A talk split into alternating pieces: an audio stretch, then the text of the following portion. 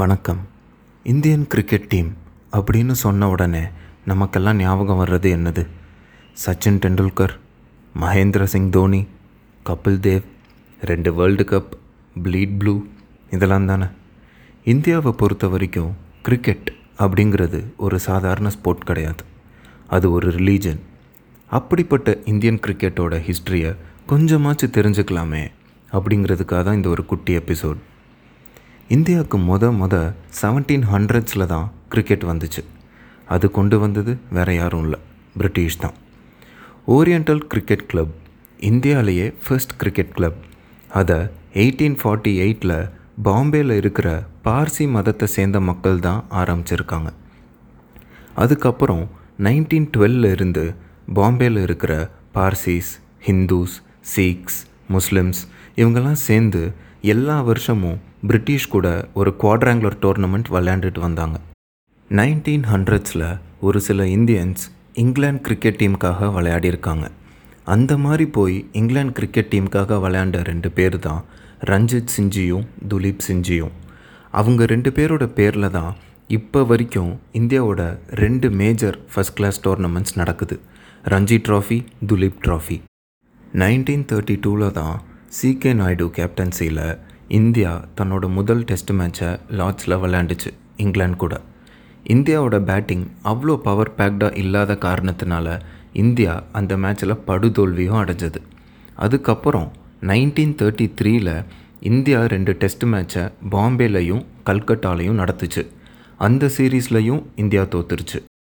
அதுக்கப்புறம் second world war காரணமாக early nineteen ஃபார்ட்டிஸில் இந்தியா கிரிக்கெட் விளையாடவே இல்லை.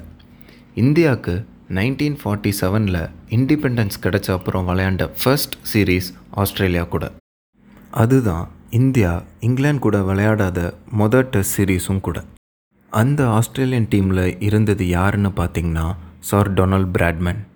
அந்த சீரீஸ்லையும் இந்தியா படுதோல்வியை தான் சந்தித்தது. அதுக்கப்புறம் வெஸ்ட் இண்டீஸ் கூட விளையாடினாங்க, அதுலேயும் தோல்வி.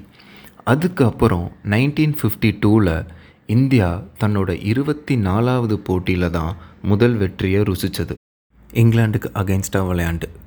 அது நடந்தது வேறு எங்கேயும் இல்லை, நம்ம மெட்ராஸில் தான். அதுக்கப்புறம் அதே வருஷம் பாகிஸ்தான் கூட விளையாண்டு முதல் சீரீஸையும் வின் பண்ணிச்சு இந்தியா. நைன்டீன் செவன்ட்டி ஒனில் தான் ஓடிஐ அப்படிங்கிற ஃபார்மேட்டை கொண்டு வந்தாங்க. அந்த டைமில் இந்தியா ஒரு வீக் ஓடிஐ டீமாக தான் இருந்துச்சு.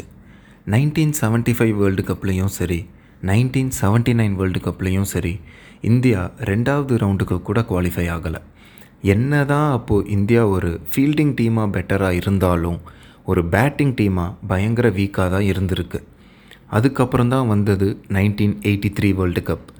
எல்லாருக்குமே தெரியும், இந்தியன் கிரிக்கெட்டுக்கே ஒரு பெருமைப்பட வேண்டிய வருஷம் அது. நம்ம கபில் தேவ் கேப்டன்சியில் இந்தியன் டீம் மொத முதல்ல ஃபைனலில் வெஸ்ட் இண்டீஸை ஜெயிச்சு வேர்ல்டு கப்பை வின் பண்ண வருஷம் அது. அதுக்கப்புறம் ஏர்லி நைன்டீஸில் நம்ம பேட்டிங் சென்சேஷனான சச்சின் டெண்டுல்கர் அவரோட என்ட்ரி.